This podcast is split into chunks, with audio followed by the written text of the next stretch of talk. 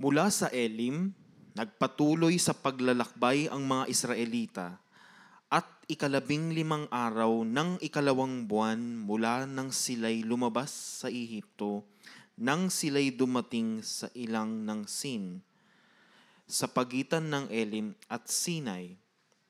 Ang mga Israelita'y nagreklamo kina Moises at Aaron.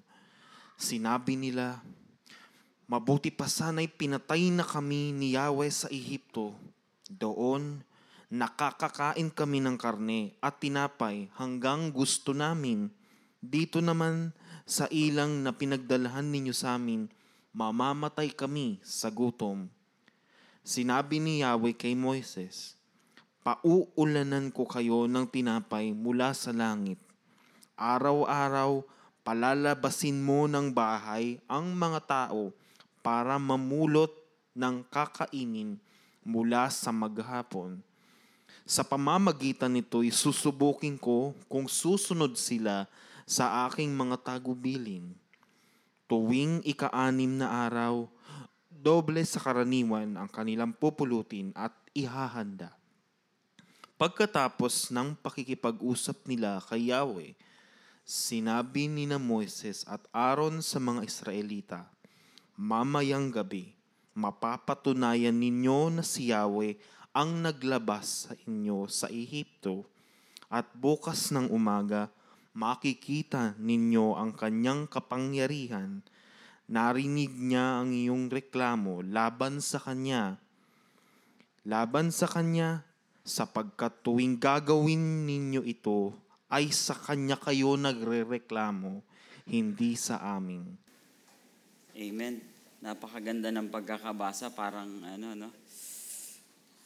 Parang galit ang Panginoon eh. No? Sa matitigas na ulo, no? Pauulanan ko kayo ng parang matitigas na tinapay na babagsak sa ulo ng mga Israelita, ano po? Sige po, uh, bago po tayo magsimula, maaari po bang manalangin po tayong muli?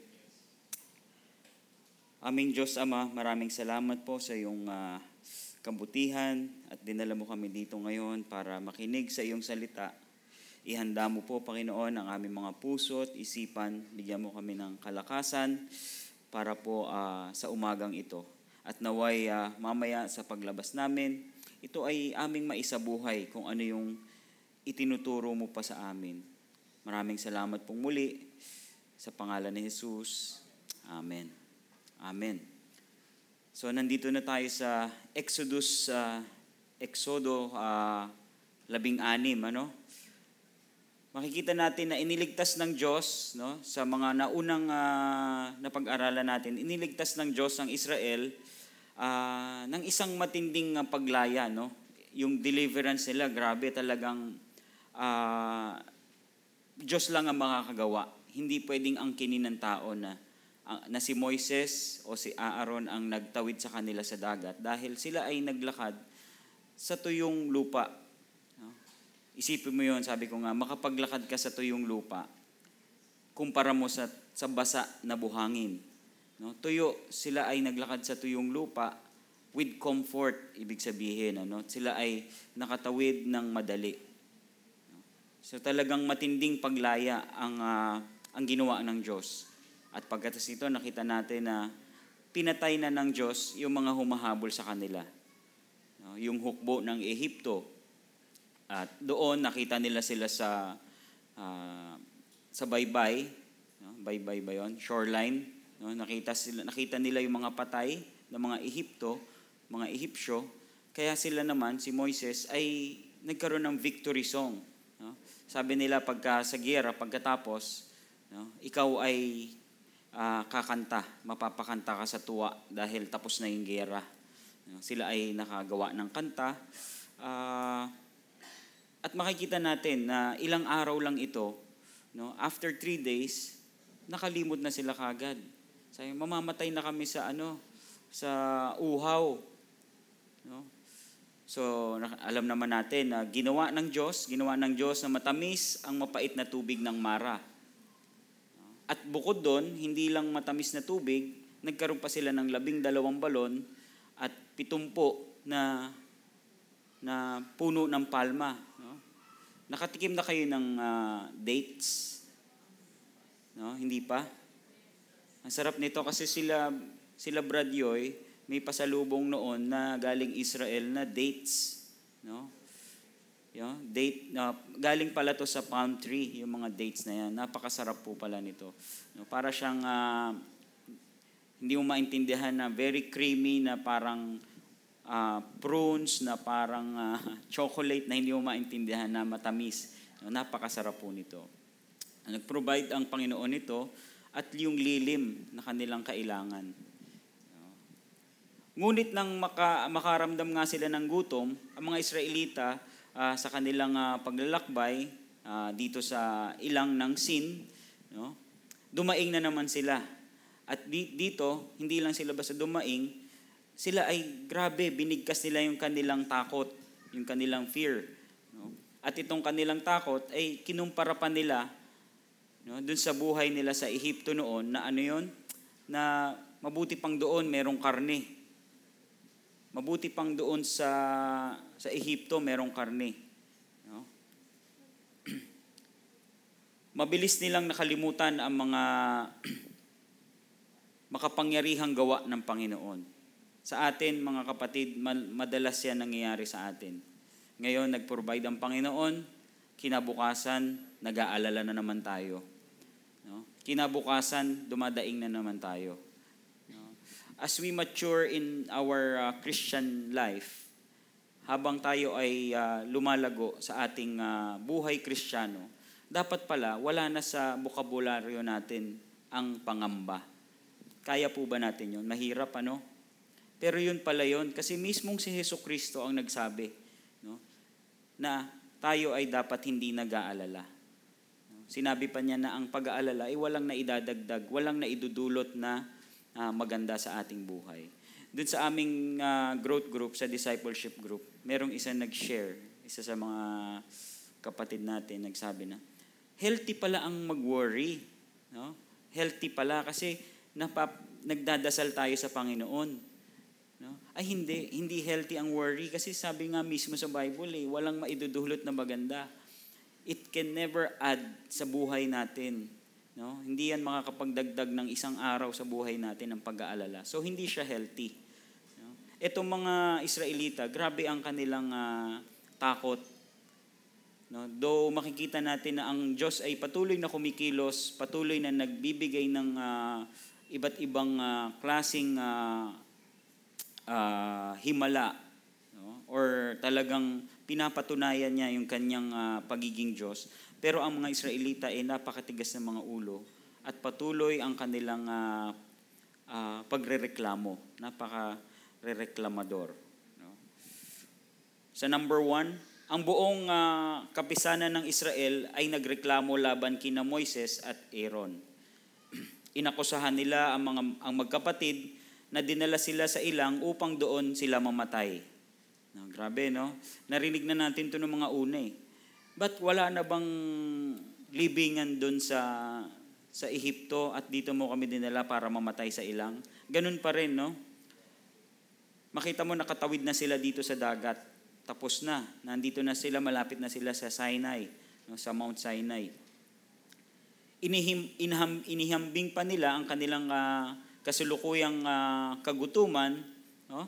Sabi nga kanina, sa mga karne at tinapay na kinakain nila sa Ehipto. Sino po dito ang nagsisisi at kayo ay Kristiyano na? ha? Meron po ba? Sayang, hindi ko na magagawa yung kasalanan ko. No? Dati pwede akong magkasino. Dati pwede akong magganito. Pwede akong mag-uminom all night long. Pwede akong uh, magsigarilyo. No? Hindi naman natin sinasabing uh, kasalanan. Wala naman sinabi ang pagsisigarilyo, pag-inom. Pero yung paglasing, ano po. Yan. Dati pwede akong maglasing, ganun na lang siguro. Dati nung hindi pa ako kristyano, pwede akong mag, ano, mag good time. So sila parang ganun ang sinasabi nila. Mabuti pang sa Ehipto na lang kami. Kami ay alipin. Nakakakain kami ng karne at tinapay hanggat gusto namin. So makikita natin na hindi rin pala mas mahirap ang ano nila doon, ang buhay. Yun nga lang, sila ay slave talaga. At hindi yun ang plano ng Diyos para sa kanila. Hindi yun ang disenyo ng Diyos na doon doon sila lumago. Dahil sabi nga niya kay Abraham, ano yun? Dadalhin ko kayo, ang, Israel, ang Israelites, magkakaroon, magka, makakarating sila sa promised land. No?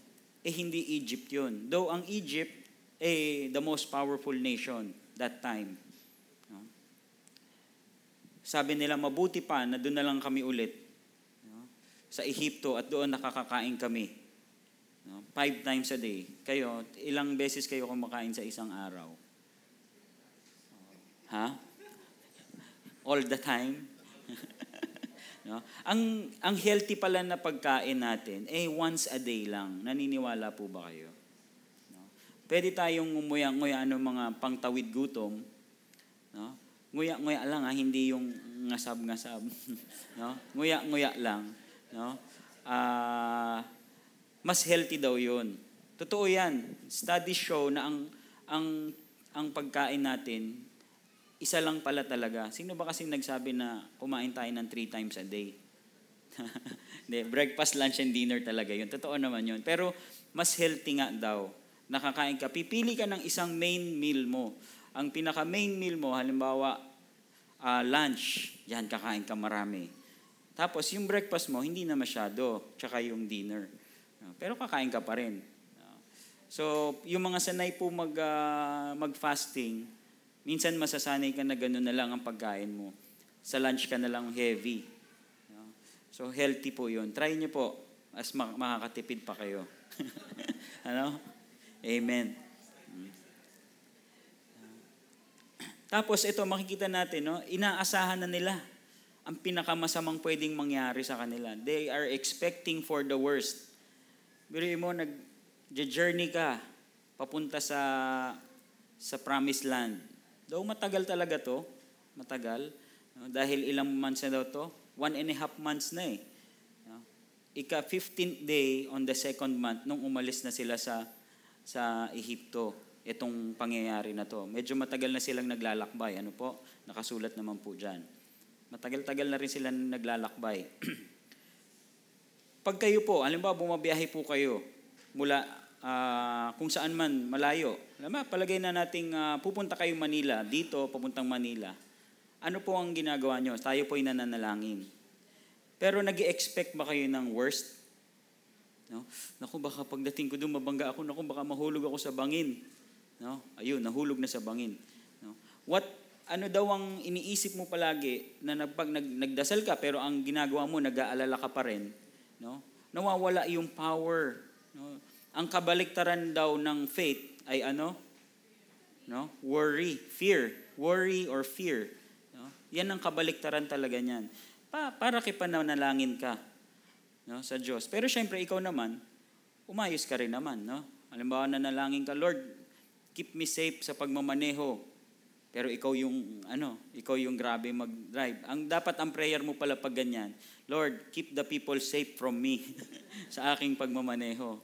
Ano? O, safe kayo pareho.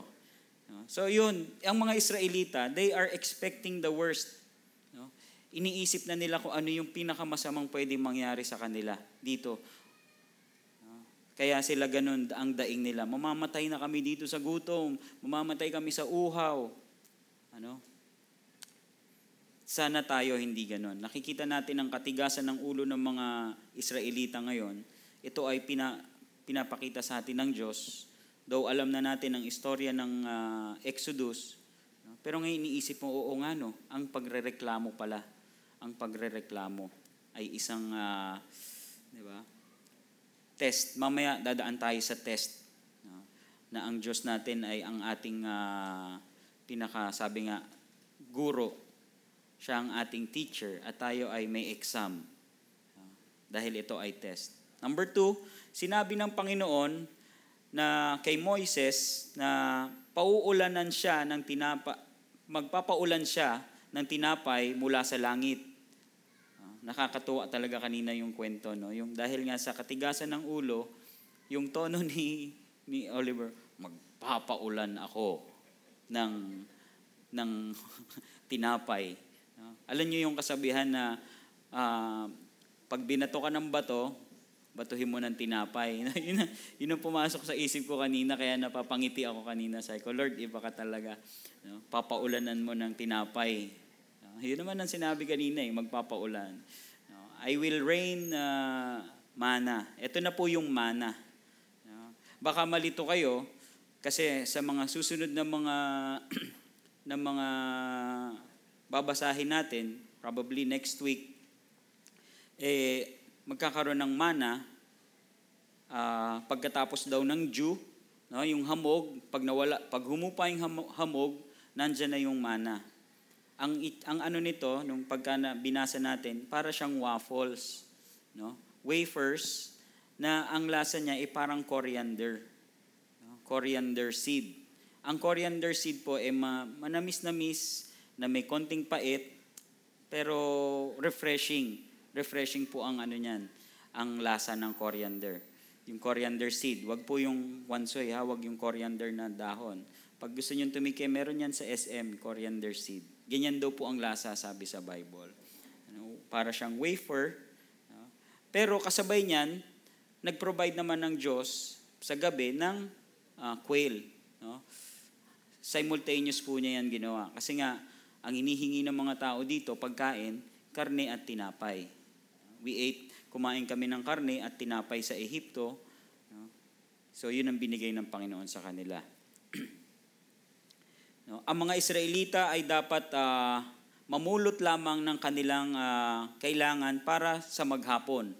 No? Meron pa ring ano, tagubili ng Diyos. Merong rule. Hindi pwedeng mamulot kayo hanggat gusto nyo. Ano? Nabasa natin na ah, ang kukunin lang nila ay yung para sa pang-araw-araw lang nila. Give us this day our daily bread. Sabi nga, naalala ko na habang binabasa ko kanina. Give us uh, this day our daily bread. Talagang tayo, dapat talaga hindi na natin pinangangambahan kung ano yung kakainin natin kinabukasan. Dahil ang Panginoon ay tapat para mag-provide po sa atin. Kaya natin? Hindi. Kasi tayo palaging nag-aalala, wala na akong bigas para bukas. Totoo po yan. Dapat mapag-aralan natin, Lord, paano kami hindi mag-aalala? Paano? Magkaroon tayo ng pananampalataya sa Kanya. Kasi pa hanggat hindi natin ito napag-aaralan, maliit na problema, tayo ay kinakabahan. Totoo po yan mga kapatid. Isa po itong challenge sa atin na sinasabi ng Diyos, huwag kayong mag-alala. No? Ang tatandaan nyo na, nag-aalala pa kayo. Every day ako nagpo-provide sa inyo. Ang dami nyo ng pinagdaan ng problema. No? Parehas lang yan, problema pa rin yan. Sabi nga nila, mawawalan lang tayo ng problema. Pag ano? Ha? Pagka nandun na tayo sa, sa langit. Pag tayo ay namatay na. Which is, so itong problema, tanggapin na natin na ito ay tumutulong sa atin. No? Sabi nga sa Santiago, ano yung sa Santiago? No? Consider it pure joy when you are faced with various trials. No? Kasi ito ay nagpuproduce ng perseverance, ng endurance. No? At kailangan din matapos yung work nun. No? So, so yung ano natin ay maging complete yung ating ah, ah, anong tawag dito, yung ating yung trabaho, yung work of ah, of God magiging kumpleto na kapag ah, na na-endure natin. So hindi option ang mag-suicide. Hindi option ang tapusin natin ang ating buhay. No? Pagka ganun, parang hinayaan na natin, hindi natapos yung work of God sa atin. Though marami talaga tayong pagdadaanan, mga kapatid. Hindi pa to, ah, hindi ito matatapos. okay, sila ay dapat mamulot ng kanilang kailangan lang para sa maghapon. At sa ika-anim na araw, dapat silang mamulot ng doble no, dahil sa sabat. susubukin, susubukin sila ng Diyos kung susundin nila ang kanyang mga tagubilin. No? Pwede ba nating maipakita yon? Wala, kala ko walang lumalabas dito. no? Sa number 4 and 5, pwede ba nating mab- mabasahin yan? Sinabi ni Yahweh kay Moises, Pauulanan ko kayo ng tinapay mula sa langit. Araw-araw, palalabasin mo ang, ng bahay ang mga tao para mamulot ng kakainin nila sa maghapon. Sa pamamagitan nito, nito'y susubukin ko kung susunod sila sa aking mga tagubilin. So ayan na po. The Lord is our teacher at tayo ay kanyang sinusubok. Totoo po yan. Tayo ay susubukin ng Panginoon. Gaya ng mga Israelita. Bakit? Bakit natin pwedeng masabi na, di ba tayo, hindi tayo kailangan mag-alay ng, ah, ng tupa? Pero yung mga Jew ngayon, hanggang ngayon, nag-aalay pa rin sila, di ba? Ginagawa pa rin nila yung, ah, yung kanilang mga ritual. No? Yung Sabbath, pinapractice nila yung Sabbath, ah, naghahanda sila nung Passover, pero tayo hindi tayo obligado doon. No? Pero tayo ay obligado sa test ng Panginoon. Ah, ba't ganon? Ba't hindi tayo obligado sa kanilang celebration, pero obligado tayo sa test? No? Because we are God's people. No? Pareho na po tayo nila. Yun po ang magandang balita. Dahil once na tayo ay nagsisi sa ating kasalanan at tinanggap natin si Jesus sa ating buhay, no? at tayo ay nagkaroon ng pananampalataya sa Kanya, no? kasama na po tayo sa mga taong may test sa Panginoon. Tama po ba? Tayo ay ligtas na, ngayon tayo ay kailangan niya ng hubugin. No? Kaya tayo ay kasama sa test. okay? Merong, meron siya mga tagubilin. Paano natin masusunod yung test kung hindi natin alam kung ano yung mga tagubilin? Ito yung mga tagubilin niya sa atin. At sa araw-araw, yung still small voice niya, tinetest niya tayo. Ano? Wag, niya, wag nating pag wag nating pagpalitin ang testing sa temptation. God will never tempt us. God will never uh, uh, yan, hindi niya tayo tutuksuhin sa kasalanan. Bakit? Sinabi rin yun sa Bible eh. Because He cannot be tempted. So He will not tempt us. But He will test us. Ano yung test na yon? Yan, yung mga pagsubok. So wag mong sabihin na, ay, tinetempt ako ng Panginoon. No? Na pumunta dito sa isang lugar na to para magkasala.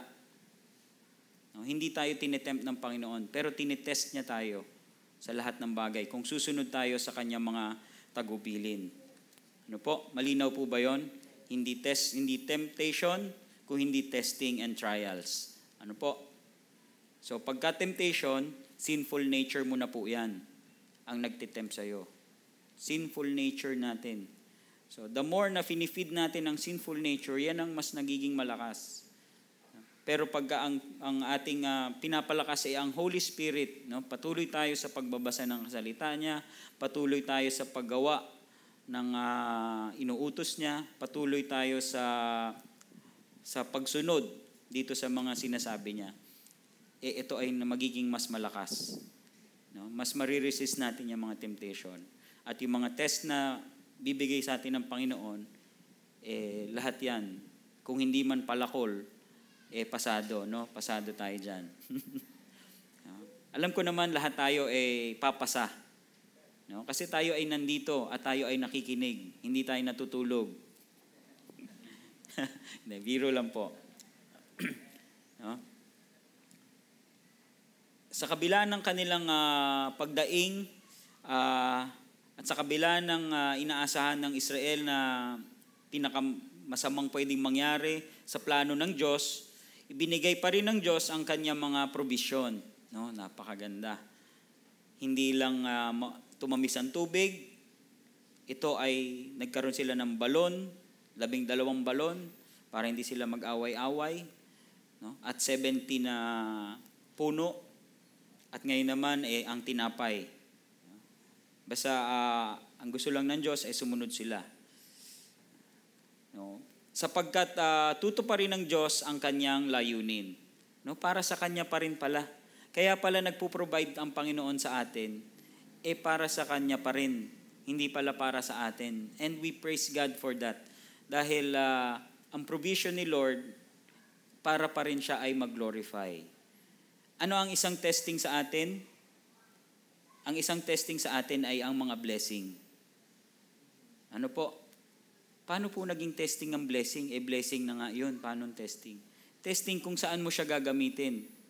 Kung ang Diyos ba ay mapapaluguran mo sa, sa blessing na yan. May blessing ka na cellphone. Ang Diyos ba ang napapaluguran? O ang sarili mo na? O ang ML mo na? O ang LOL mo na ang napapaluguran? Ano? O ang, ang Facebook mo na? Ang blessing ng Panginoon, dapat siya pa rin. Test yan sa atin. Bawat biyaya na binibigay sa atin ng Diyos, e testing. Totoo po yun na syempre ang blessing niya, dapat nating pangalagaan. Ang blessing niya, kailangan siya pa rin ang napapapurihan. Amen po ba tayo dyan? So, gawin nating, ah, ingatan natin ang ating mga sarili. Nung isang araw may nag-send sa akin ng hindi, napaka, napakalaswang video. No? At sabi ko nga, sabi ko, Lord, sana hindi ko na lang nakita yung video na yon. No? At pasalamat ako sa Diyos dahil ganun na yung pag-iisip ko. Ah, kinausap ko yung nag-send sa akin ng video. Sabi ko, bro, wag mo na akong papadalahan ng mga ganitong video kasi hindi mo makikita hanggat hindi mo binubuksan. Akala ko yung sinend niya sa akin, eh maayos na. Ano, pagtingin ko, ah, hindi siya ano, ma- maganda. Ah, malaswa. Malaswa po talaga. So, agad ko siyang sinabihan at ngayon nagsend na naman siya ng video. hindi ko na binuksan. Sabi ko, bro, hindi ko na bubuksan to. Hindi, buksan mo, maganda yan. Pero hindi na, binura ko na. Ah, so, the more na mapapurihan natin ng Diyos, mag-ingat po tayo. Dahil ang mga blessing niya, e-test po rin sa atin yan. Ang perang nakukuha natin sa ating mga trabaho, sa ating mga negosyo, test po sa atin yan. Saan natin yan gagamitin? Para sa sarili o para sa sa Panginoon. Kami po ay dumadaan sa ah, pagsubok dahil ah, malamang eh meron kami mga pagkakamali sa aming mga biyaya na natanggap sa Panginoon. At kami ay nagpapasalamat dahil tinuturuan kami ng Diyos paano namin ngayon magagamit ang aming mga biyaya para sa ah, kapurihan niya.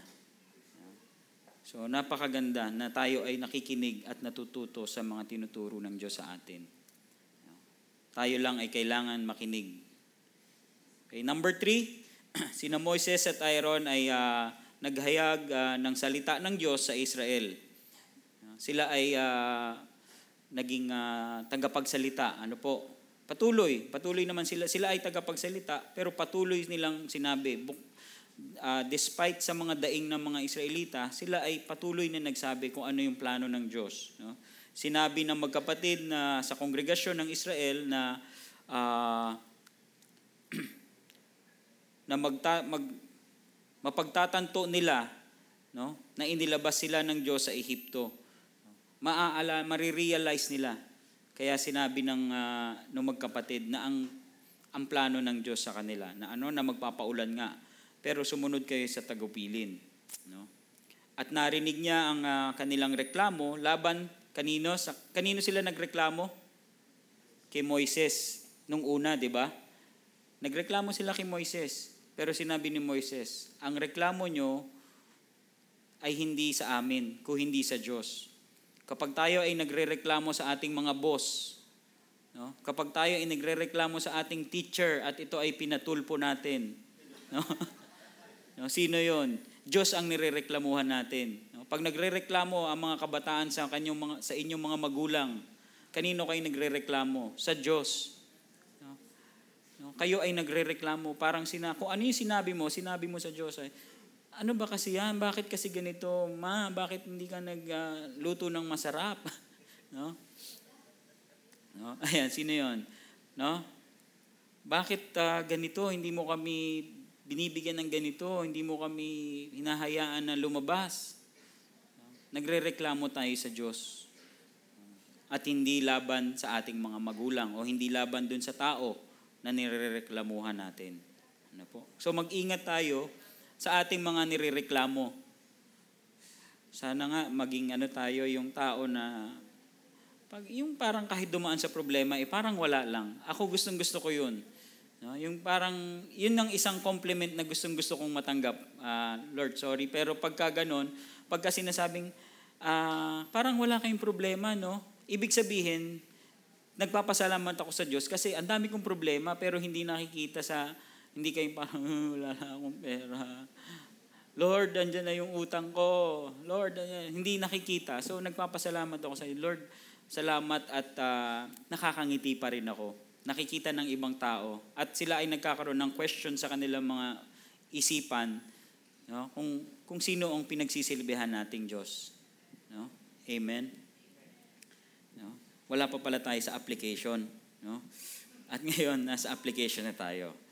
Hindi lahat ay ah, pinahahalagahan ang kaligtasan nagmumula kay Kristo. Totoo po yan. Meron po ako, sabi ko nga po, meron akong mga ah, outreach sa Manila. No? Every other Sunday pumupunta po ako doon.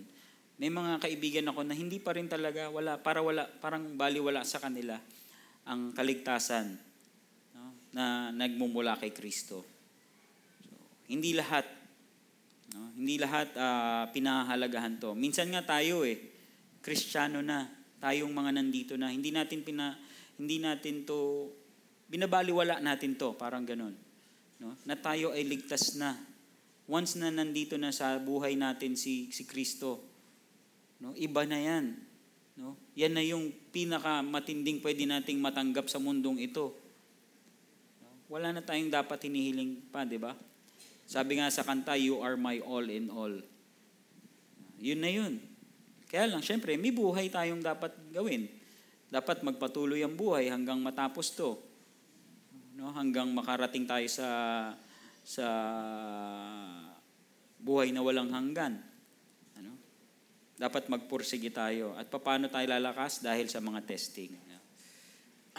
Kapag may mga problema, ang ilang mga tao ay dadaing at inaasahan ang pinakamasama. Wala na, tapos na to. Wala nang kahihinat na ng buhay ko. Pero ligtas ka, niligtas ka ni Kristo, pero ang iniisip mo, wala na, tapos na ang buhay ko. Minsan pag ganyan, nababaliwala natin ang kaligtasan na binibigay ng Diyos sa atin. Magkaroon tayo ng pananampalataya. Magtiwala tayo sa Diyos. Alalahanin natin ang kanyang mga mabubuting gawa sa ating ah, at sa atin at magpasalamat. No? Itong prob- yung problema kung anong meron ka ngayon, no? Baka nung last year may problema kang mas malaki pa diyan na, na sinolve ni, ni God. Eh ba't nagrereklamo ka ngayon? No? Isipin mo 'yun. Sabi ko, ay Lord, itatawid mo ka di- kami dito. Tatawid mo kami dito. Number two, gampanan, gagampanan ng Diyos ang kanyang layunin kay Kristo. Sa kabila ng ah, ating mga pagkukulang, patuloy siyang nagbibigay ah, para sa atin, ah, para sa ating mga pangangailangan. Ang pagsubok sa ating ah, pananampalataya ay isang ah, patuloy na proseso. Sa pamamagitan ng ah, pananampalataya, dapat nating ah, sundin ang kanyang mga utos no, na nagmumula kay Kristo. Ano po? Patuloy tayong ah, hinuhubog. Ito ay proseso. Ang ating ah, pananampalataya is a continuous process na lumalago, na, tuma- na tumitibay dapat. Tumitibay po ba ang inyong pananampalataya araw-araw? Dapat yung faith mo ngayon, iba na sa faith mo bukas. Mas faithful ka bukas kesa ngayon. Pwede po ba natin gawin yon para sa ating ah, test? Ito ang test sa atin ni Lord na tayo ay lumalago. Na pagdating ng araw, meron ng meron ng araw na sasabihin mo, hindi na ako nag-aalala. No? At wag po tayong maging hipokrito doon. Talagang ihuhubugin tayo ng Diyos, hindi na tayo mag-aalala. No? Mag- makakaramdam ka ng kaba, syempre. Makakadam, makakaramdam tayo ng saglit na takot. Pero pagkatas niyan, ang takot mo, ibabato mo sa Diyos, ikaw ay mananalangin, at pagka yung pananampalataya mo ay ah, lumago na, mawawala yung kaba mo dapat. No? It's a process, continuous process po yan. No? Hanggang tayo ay nasa piling na ng Diyos. Kailangan natin siya sa araw-araw no? para mawala yung pangamba. No? Tayo ay kailangan nananalangin. Pagkatas nung masamang balita, Lord, ano na, ganon, no? Inaasa na natin sa kanila yung ating mga pangamba. Hindi po na hindi po kaya ng sarili lang natin 'yan. Kailangan po natin ng pananampalataya. Gaya ng ginawa ni Moses. Si Moses nanalangin nung nakita yung problema. Ano po?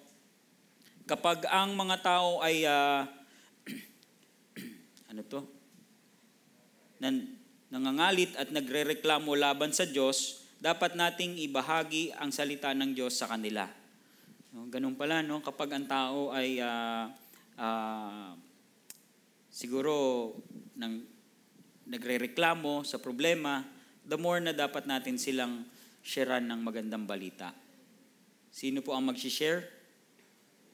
Tayo. Tayo. Tayo po, ano? Hindi kami. Tayong lahat. No? Tayong lahat po. Kung meron tayong kaibigan, meron tayong ah, kamag-anak na parang panay ang reklamo sa buhay, baka kailangan nilang maranasan ang ang ah, kabutihan ng Diyos. At tayo ay gagamitin ng Diyos para makapag-share sa kanila. Ano po? sa pananag ah,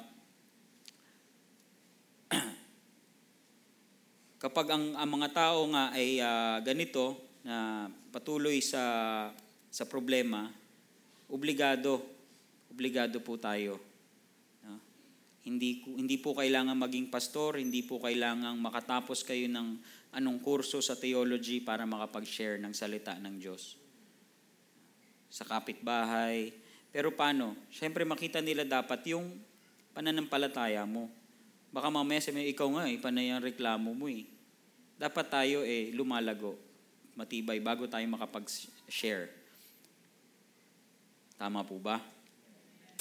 Ang ating ah, pag-asa sa pa- pamamagitan ng ah, pagbabahagi sa kanyang salita ay ah, mapagtatanto ng mga tao na ang kailangan nila ay si Kristo lamang. Christ alone. Ah, meron akong mga kaibigan, no, ang sabi nila, hindi nga ako nagko-confess na sa pari ngayon eh. Pero katoliko po sila. Hindi na ako nagko-confess sa pari. Sabi niya, nagko-confess na ako sa, ah, nagdadasal na lang ako. Sabi ko, praise God. Sabi ko, yan naman dapat eh. Ang kasalanan mo, ibibigay mo lang sa Kanya. No? Nare-realize na nila na si Kristo pala ang kanilang kailangan. Christ alone. Kaya lang, meron din ako isang kaibigan sa akin, kahit, kahit sa ano, hindi rin ako nagdadasal ng confession ng kasalanan, kahit ako lang mag-isa, kahit ipagdasal ko sa Diyos, hindi ko magawa. Sabi niya. Sabi ko, bakit? Eh kasi iniisip ko gagawin ko ulit yung kasalanan na yun eh. Kaya hindi ko muna siya pinag hindi ko muna siya pina ano hinihingi ng tawad. Sabi ko mali 'yan. Sabi ko dapat pag may kasalanan, ihingi mo kagad ng tawad. Ano 'yan eh, parang toilet bowl, no? Pag ang toilet bowl madumi, no? Lilinisin mo hindi. Lilinisin. Eh dudumi rin naman ulit 'yan eh. Ba't lilinisin mo pa?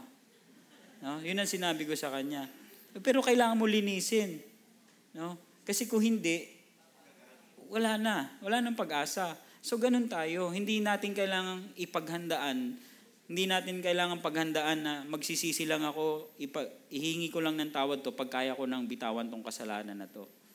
Ihingi mo ng tawad yan at bibigyan ka ng lakas ng Diyos na para mapagtugumpayan yung kasalanan na yan. Ano?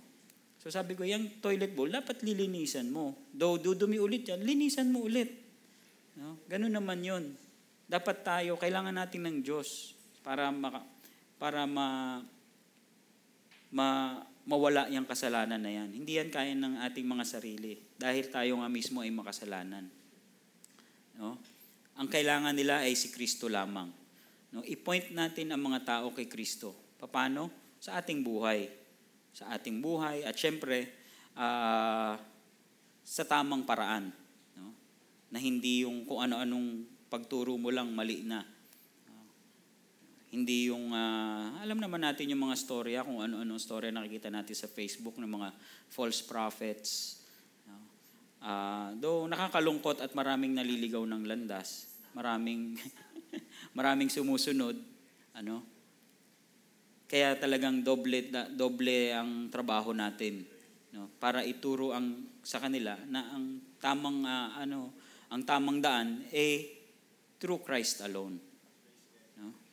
Amen. Ang ating ah, panalangin ay upang ah, maunawaan ng mga tao na ang kalu- kaluwalhatian ng kanyang ah, ah, biyaya. The glory of God's grace. ang biyaya ng Diyos, hindi, hindi yan, ah, minsan eh, we don't deserve. Kaya nga grace na tinawag eh. We don't deserve it, pero ibinigay sa atin. Kasi yun ang gusto ng Panginoon. Sige po, ah, tayo po ay ah, mananalangin at ah, iisipin natin no, yung ating mga reklamo. Isipin natin na yung kahit napakaliit na bagay na nirereklamo natin, ang nirereklamo ang nagnirereklamuhan pala natin ay ang Diyos. Naway ah, hindi na tayo magreklamo. At uh, tayo ay magkaroon ng pananampalataya na tayo ay nananalangin na lang kapag tayo ay nahaharap sa mga ganitong pagsubok. Sige po, tayo po ay ah, yumuko at manalangin.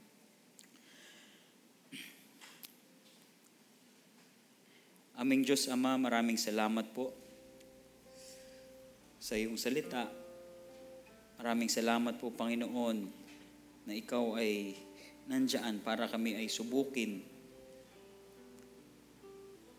Kung kami ay susunod sa iyong mga tagubilin, Panginoon. Maraming salamat sa kalakasan na binibigay mo sa amin at ah, sa karunungan para kami ay sumunod. Lord, hindi po namin ito kakayanin ng kami lang dahil kami ay madalas nag-aalala, madalas nangangamba, madalas nagre-reklamo. Pero pag ikaw ang nangunguna, kapag ikaw ang ah, aming ah, sandigan, Panginoon, kakayanin namin ang mga bagay na to. At Panginoon, hahayaan namin na ikaw ay kumilos para maging kumpleto ang iyong gawain para sa amin. Maraming salamat sa salvation na ibinigay mo sa amin through Jesus Christ. Through Christ alone, we can come to you. Panginoon, hinihingi namin ng tawad ang anumang ah, kahinaan, ang anumang pag ah, pangangalit, anumang pagrereklamo namin sa buhay kapag kami ay ah, nakakaranas ng problema. Patawad po, Panginoon. Minsan ikaw ay amin pang nasisisi dahil kami ay dinala mo dito. Patawad po, Panginoon. Bigyan mo kami ng ah, pananampalataya na kayang magtapo ng mga bundok sa dagat. Maraming salamat po, Panginoon, sa iyong gabay. Lord, bigyan mo kami ng oras na makapagbasa ng Biblia. Bigyan mo kami ng ah, pagkakataon makapag-share ng iyong gospel sa ibang tao. Bigyan mo kami ng pagkakataon, Panginoon, na makapaglingkod sa iyo.